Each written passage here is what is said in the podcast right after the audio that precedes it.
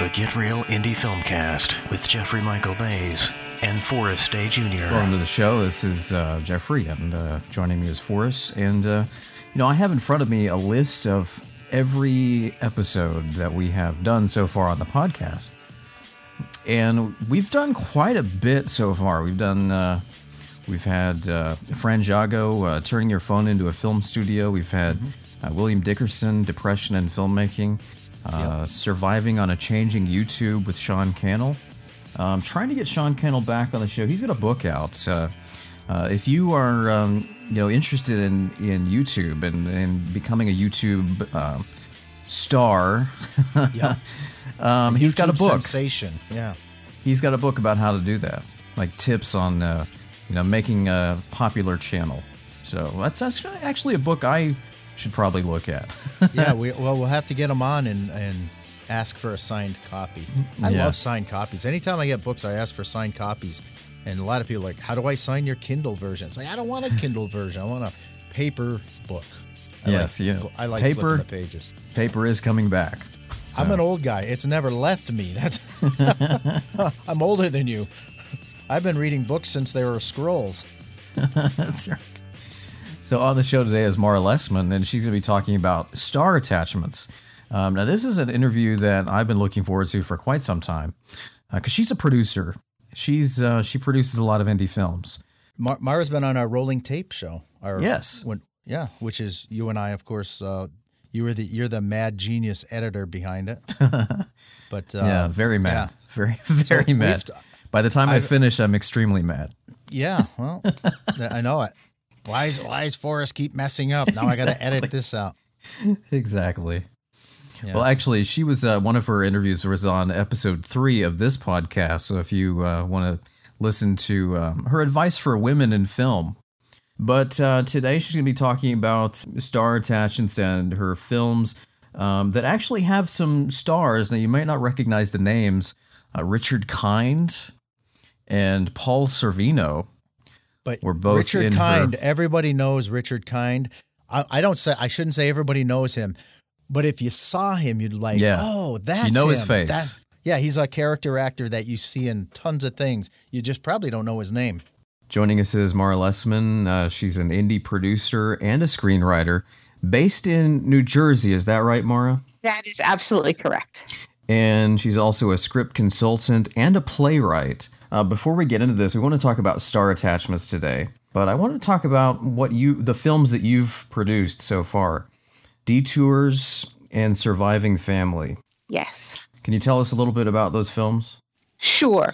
Um, Surviving Family was my first feature, and it's a drama about a young woman from a very dysfunctional family who shows up on her father's doorstep after having been away for two years. And she is planning on getting married in just five days. And she's got her fiance with her, uh, who none of the family has ever met. And it's a story about alcoholism, mental illness, suicide, all those light things, but also about love. And it's got a good dose of comedy. And it's about really learning how to go forward when life is uh, not everything you thought it was going to be. It's uh, one of the great things about that movie is the guy who plays her fiance is Billy Magnussen, who has gone on to do a great deal of uh, both indie movies and series recently, and he's an outstanding actor. So he's a great uh, person to watch in that movie. The second feature that I did is called Detours, and that's a lot lighter. It's a father daughter road trip comedy, and it's about um, a guy who lost his wife. Well, this doesn't sound so light, but it really it is. Whose wife died two years ago, and his adult daughter is going um, through a divorce. But she's just gotten a new job in Florida, and she talks her dad into a road trip to drive from New Jersey down to Florida, with the plan that at the end of the trip they're going to scatter their scatter the mom's ashes uh, in the Atlantic Ocean in Florida, which is where they had always talked about retiring. Uh, but it's it's a classic road trip comedy in the sense that it really looks at all the fun people who they meet along the way, and really the idea that life is as much about the journey as it is about the destination. And both are great films, by the way, and uh, they're both on Amazon Prime right That's now. correct. Yes. Now, did you decide right away that you were going to produce these films, or did you try to get somebody else to produce them? How did you decide to pro- produce these scripts? I tried a little bit to get somebody else to produce them, but I have a lot of friends in the who are actors and writers and directors and producers. And the thing that I knew kind of going into it was that it's it's a long hard road to hoe. Um, and i kind of made the decision pretty early on that this was something that i wanted to do that this i wanted to make these stories very personal and to make them my own. And uh, i decided that i wanted them to do them myself but it was also clearly going to be uh, low budget productions in order to do that. So i, I kind of dabbled my toe a little bit in the uh, you know, selling the script, getting someone else to produce to produce it for me, waters, but pretty much decided quickly that I wanted to take control of this. I, but keep in mind, I had also produced a number of uh, short films before that. So I wasn't, even though I will uh, say with 100% certainty that nobody knows what it's like to produce a feature before they actually do it, but I did at least have the illusion that I knew what I was doing. and uh, the results speak for themselves. Uh, I, you know, it, it, it it worked. It worked. Yeah. I'm mm-hmm. very, very, I'm very proud of both movies, and I'm very happy with how they came out. And one thing that I, I, would just say is, I spent 35 years working in the finance industry, and a lot of the skills that I developed there over the years were fairly directly transferable, both in terms of the, the budgeting is the obvious thing, but what's less obvious is just the idea of organizing a team to be able to work together and uh, you know, figuring out what has to be done and the timeline for getting things done, and also to be able to manage people and also to fire people when you have to. And these are things that I had developed in the business world, and many of them were directly transferable to producing a movie. Now, we're talking about star attachments and yes. how do you fill the other roles? How do you um, audition for those? For the, I don't want to say smaller or lesser roles, but um, the roles that aren't star attachment, I'll say. Um, I, am a big believer in getting a good casting director. And there are casting directors certainly in New York, and I can't speak as much for Los Angeles, but there are plenty who specialize in indie movies that are not, you know, 5 million, 10 million, 20 million dollar movies if you can get a casting director to work with you on that, that is hugely important because they know everybody. Um, and they reach out to the agents, and they've been casting these actors for 20 or 30 years, mm-hmm. and they can pick up the phone and get you the people that you need. Uh, on both movies, I worked with a woman named Caroline Sinclair, who is absolutely terrific, and she's been doing this for a long time. And one of the things that I always remember with Caroline is that, you know, surviving family is multi-generational in the in the current time, but it also goes back multiple generations. So we mm-hmm. needed to cast, um, you know, people when they're adults and the same character as a child. We needed to cast that person's parent and grandparent, and we needed cousins. So to watch her put all of these headshots together once we landed the main characters and then figure out how to fill everybody in so that they were believable mm-hmm. as an extended family was a wonderful thing to watch. Beyond that, though, you want to go with this you want to work on your connections and your networking uh, caroline did basically all of the casting for us on Surviving Family. But when we got to Detours, um, Tara Westwood, who, as I mentioned, plays the lead character there and was also a producer, she is an um, an indie film actress and television actress who has done an amazing job of networking and developing contacts in New York over her years in the business. And she picked up the phone and called a lot of people. And she was able to just say, Hey, we've got this great script. I'll send, I'll, I'll, you know, would you like to be in it? Here's the role I'm thinking of you for. And so just having someone who knows, I swear, half the actors in New York will really make it easier. And she, by the way, is the one who got us Richard Kind, who is certainly, you know, a very well known actor and an immediately recognizable actor.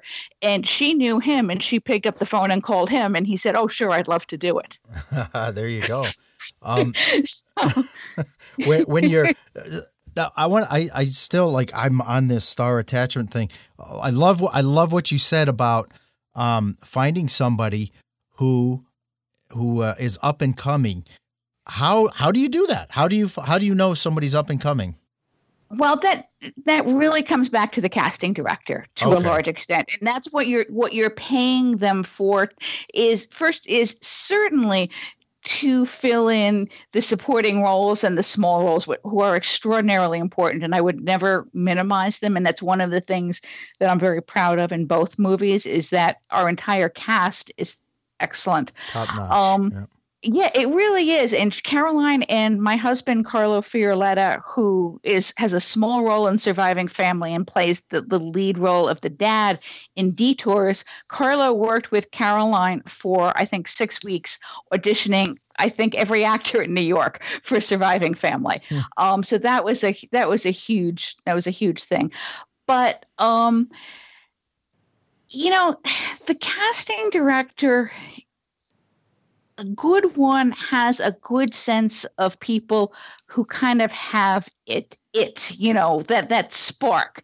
And there's no guarantee they will tell you if they're being honest with you they can't guarantee anything. Yeah, yeah. but you know they've been seeing hundreds and thousands of people. And they have a good feel for who has at least the potential for being something special. Um, and when we were casting Surviving Family, Billy Magnussen, who now is, you know, really, really kind of coming into his own, and I truly think is going to be a major leading actor for years to come, was just kind of coming up. And Caroline had cast him in several other things, and she liked the idea of him for the lead guy. And she reached out to his agent, and Billy happened to be in LA at the time, and we were in New York. And Billy asked if he could send an audition tape. Mm-hmm. We said, sure. And we got the tape. And as it happens, we had already offered the role to somebody else. Oh, boy. we got this tape. And Carlo, my husband, who was working on the casting, and Caroline and I all said, that's the guy. Yeah. That's the guy we want. There is no doubt, you know, and he was very interested. He said, you know, he called, he knew Caroline. He called her. He said, Look, I'm in LA. I'll be back in the city in a week. I'd love to come in and talk to everybody in person. I'm really interested. Well, the first thing we had to do was figure out what to do about the guy who we'd already offered the role to, yeah. who was perfectly fine, but you know, so what Caroline ended up doing was spending the next week telling the guy's agent, well, you know, this is going to be a really tough shoot. You know, it's going to be really tiring. And, you know, I'm not sure this is the best. We'd love to have him, mm-hmm. but, you know, we'll certainly understand if he feels that this is not up to his his level of where he is these days. And sure enough, six days later, he said he'd pass. Uh-huh. And within five minutes, he'd offered Billy the role. I hope he's not listening to this now. I, I never, and there's, it's nothing against the guy, and I never mention his name, and he's had a solid career, and there's nothing against him. But once we saw Billy's audition tape, we knew that he was the guy we wanted. Right, right. And we, you know, and it was, it's, it's one of those things. Yeah, and Caroline, the casting director, said exactly the same thing. It, we saw him read the lines, and it was like, that's the guy. Mm-hmm. But, you know, even then, it's no guarantee that that person is going to have any success. You know, he was kind of just you know, he I think he had just shot um, a movie called Damsels in Distress, which was you know kind of a step up, you know, yep. a kind of mid level indie. And right after he did Surviving Family, he ended up getting cast in the new play new then Vanya and Sonia and Masha and Spike, in which he originated the role of Spike, and he ended up getting nominated for a Tony Award. Um, and you know that was kind of the point where he was just taking off. But it's it's a crapshoot. You know, honestly, it's a crapshoot no matter what. I do think though that a really good casting director is enormous if you can find a way to to make room in the budget at least for casting your your lead roles. Mm-hmm. Um, you know, people may say, "Well, I can't afford to hire a casting director," but even if you just figure out the three or four biggest roles, the ones that are most important, and use a pro for that, that I think is going to give you a huge leap forward. But uh, let me back it up for one second and just say before you get to that point, you better make sure your script is as good as it can possibly be um, because the first thing that the casting director is going to do is want to read your script and see if this is something that she can honestly go to agents and actors and say, hey, I got a good project for you. Um, because he or she doesn't want to be repping something that they don't believe in. Mm-hmm. So before you even get to the casting director, you better make sure you've got it every bit as good as as is possible. And i strongly encourage people to reach outside of their own immediate circle. And and i've always done this and get some people get some other people to read it and give them feedback. Because we as writers can get so inside our own head that we can't see what the flaws are because it's it's so much our own story that we, we can't get any objectivity. Hold that thought we're going to just take a quick break here and we'll get right back to the interview. Yeah, we've got so much more to do. We've got so much more to talk about. Uh, I want to ask her about um, the entertainment lawyer because she says that uh, that's that's the trick. That's mm-hmm. the trick to getting a star attached, and we're going to find out what she means by that.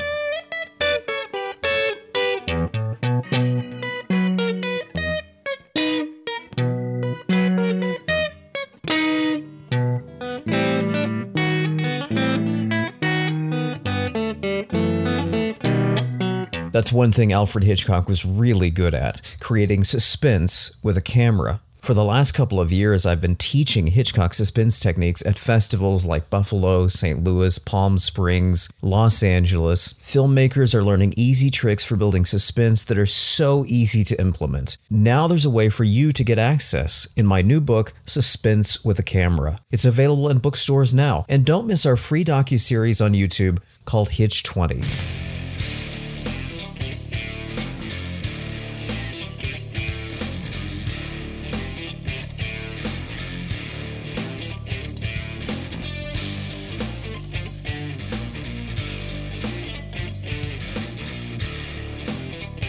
This goes along really well with our uh, interview with uh, Diane Bell. Mm-hmm. It does. indeed, ago. indeed. Yes, I was thinking that as we're as we're listening to Mara talk. I'm thinking, man, Diane Bell and her, they gotta, they need to meet. Yeah, maybe we can uh, have them on the show together sometime.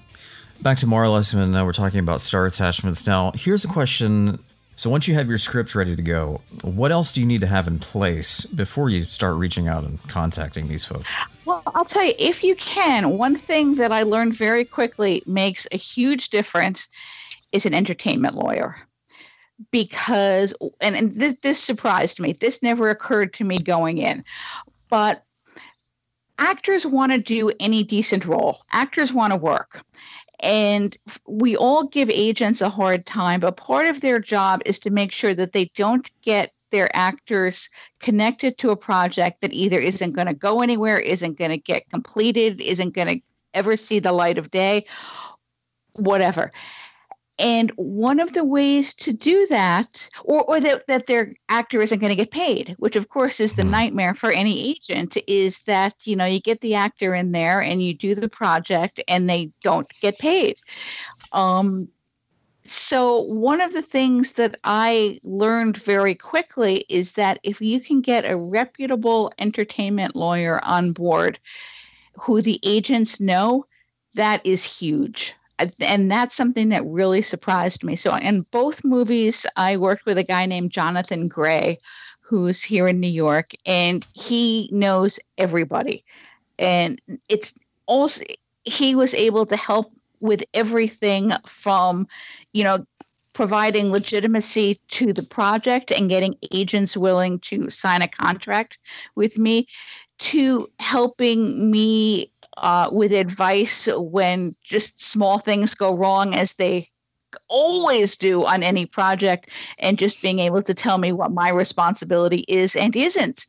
Um, so he was outstanding. He actually jonathan is very cool. He actually started out editing movies hmm. before he went to law school and he is sort of the ultimate movie lover and he he likes nothing better than to help indie filmmakers and again it's one of those things that's going to that costs money but if you want to sign anyone who's not even an a-list but a b or a c-list actor you need somebody on your team who their agent knows and trusts huh. and that's where an entertainment lawyer can be a huge benefit.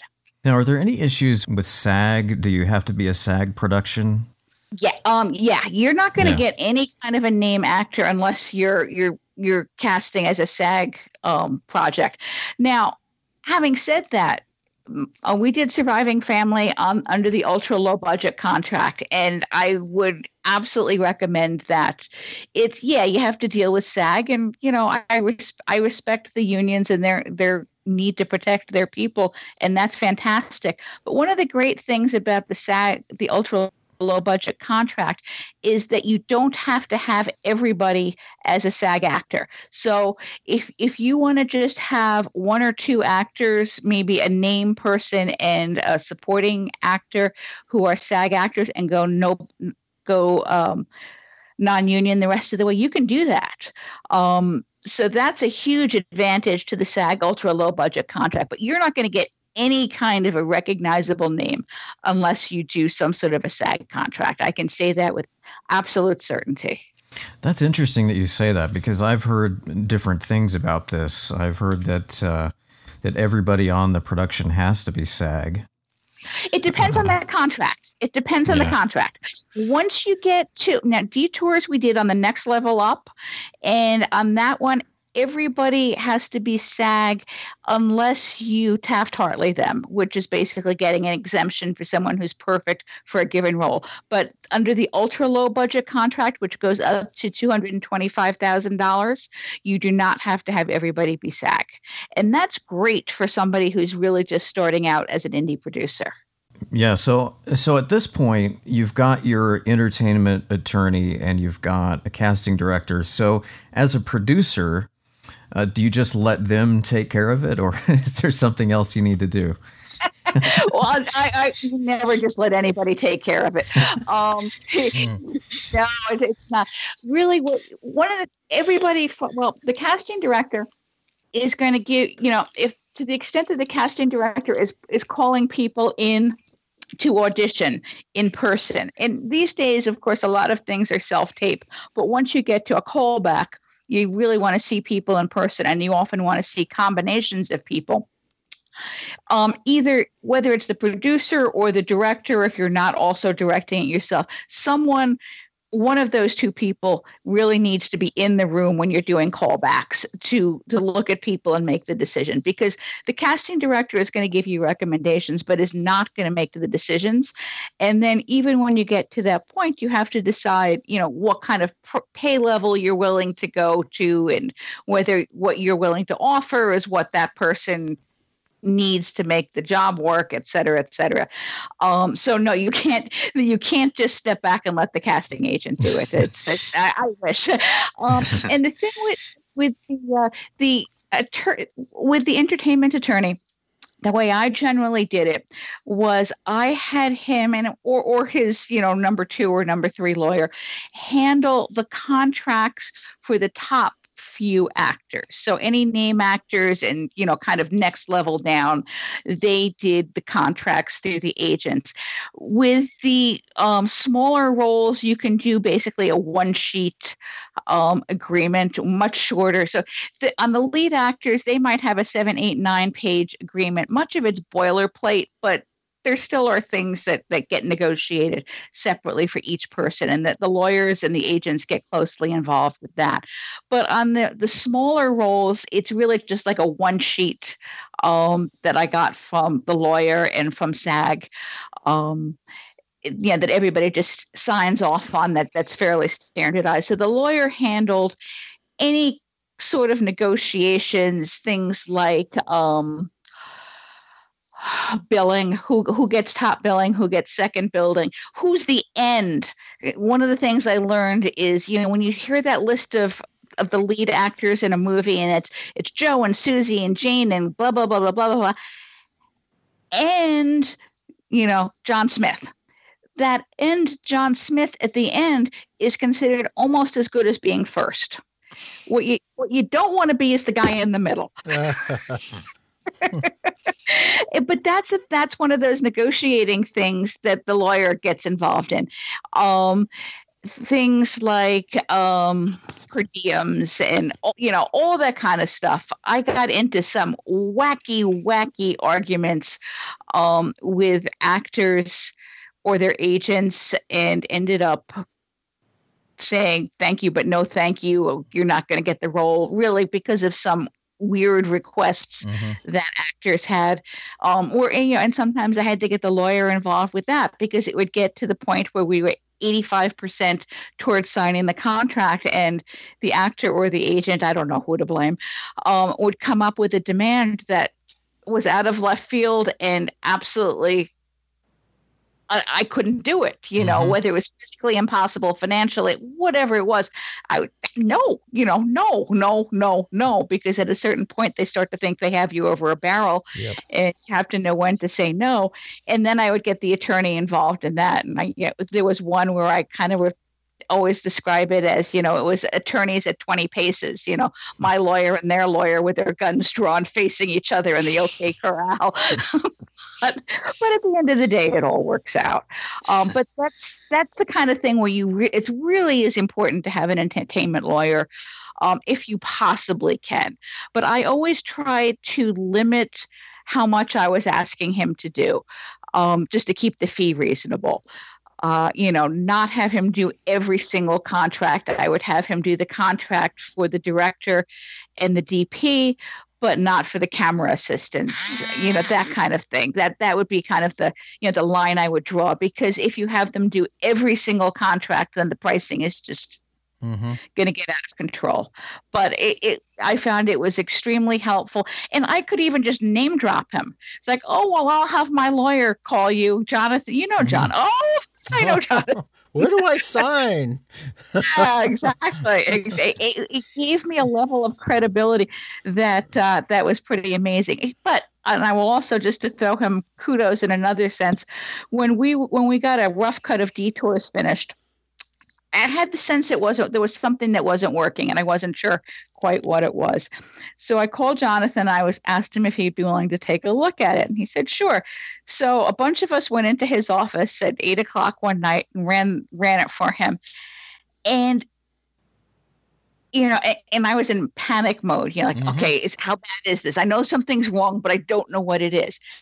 And at the end, he said, "It's all there. You have everything you need, but it's in the wrong order because I had basically had the editor do it in geographic order from New York down to Florida. Uh-huh. He said you you're you're missing the emotional arc. You just need to rearrange it. And as soon as he said that, the light bulb went off in my head, and I knew exactly how I was going to change it. Mm-hmm. Um, but he nobody there must have been 20 of us who looked at it and nobody knew that.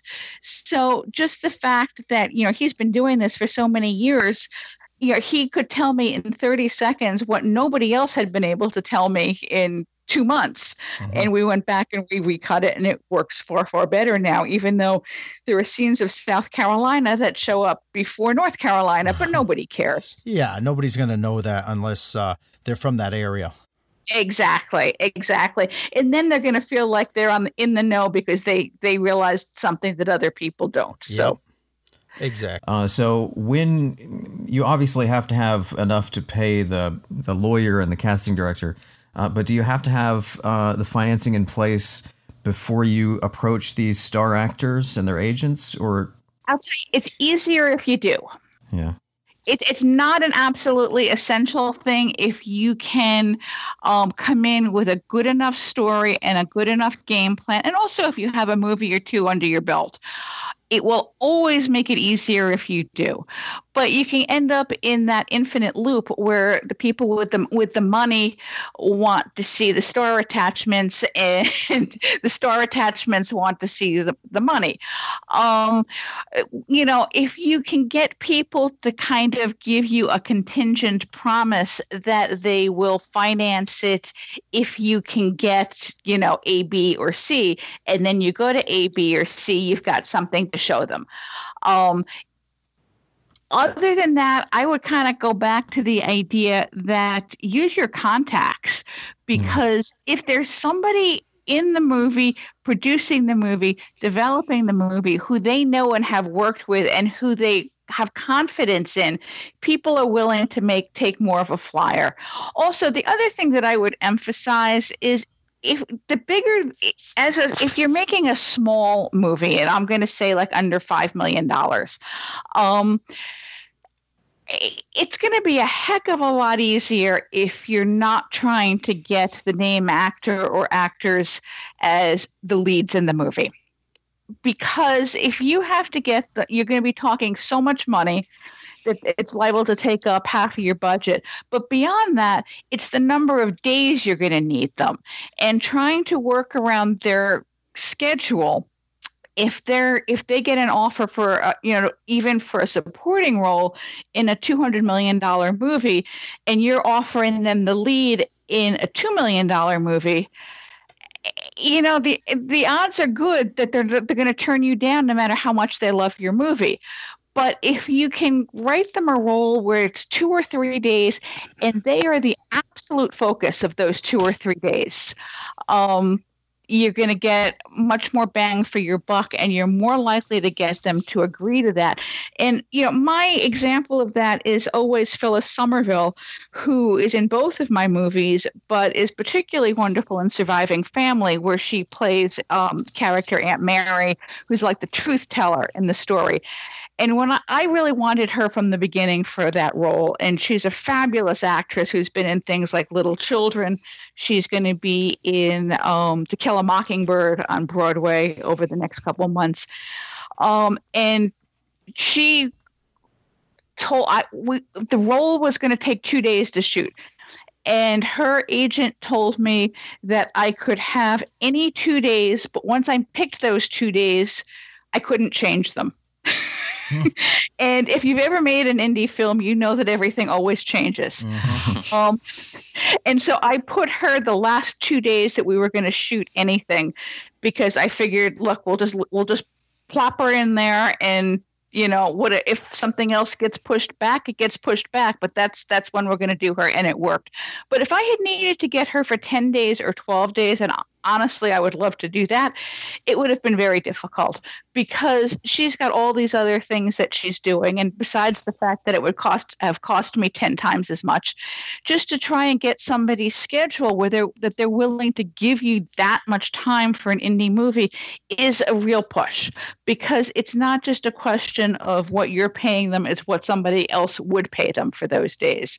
And even just opportunity cost so, you know, to get back to your original question, it certainly is going to be a lot easier if you have the money lined up, but also tell them, you know, that it's going to be only a few days, but those days are going to be theirs. They're going to shine beautifully on those days and you know they're going to have the best it's going to be a great scene that just totally focuses on them and if i can add one other thing and i know you're kind of getting to the end of your time here.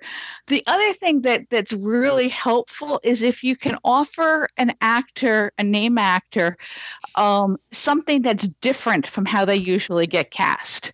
Hmm. So you get somebody who usually plays a heavy offer them something lighter. If somebody always plays comedy, see if they want to be a hitman. Um, because so many actors get typecast and they do it because they accept it because it's good for their career.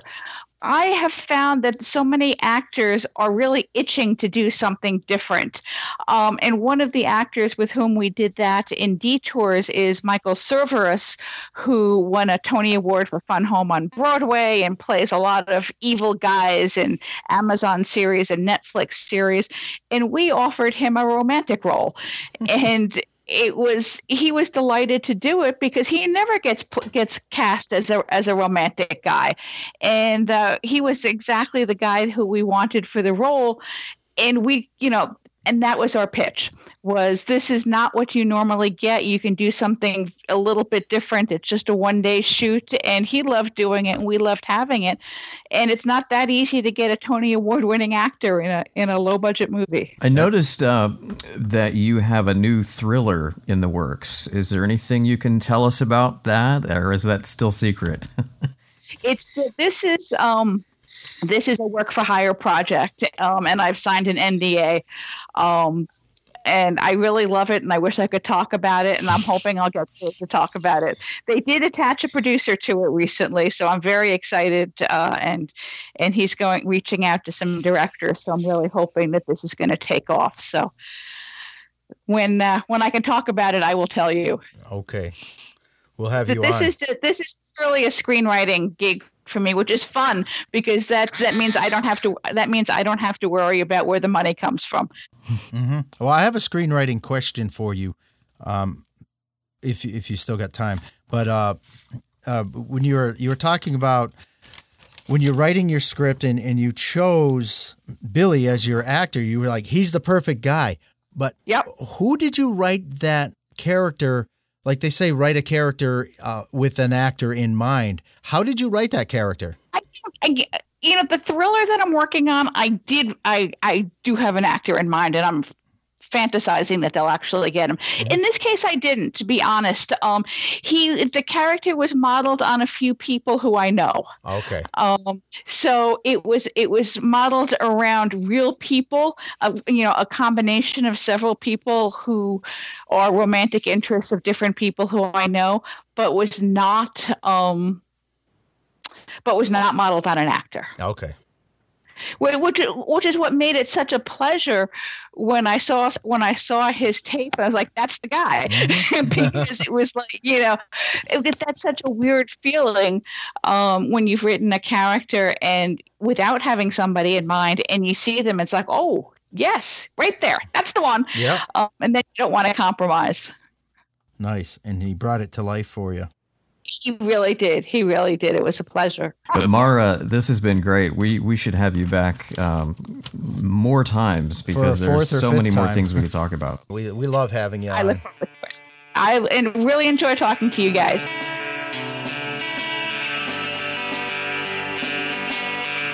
So that's our show for today, and we want to thank Mara for joining us. Um, great interview.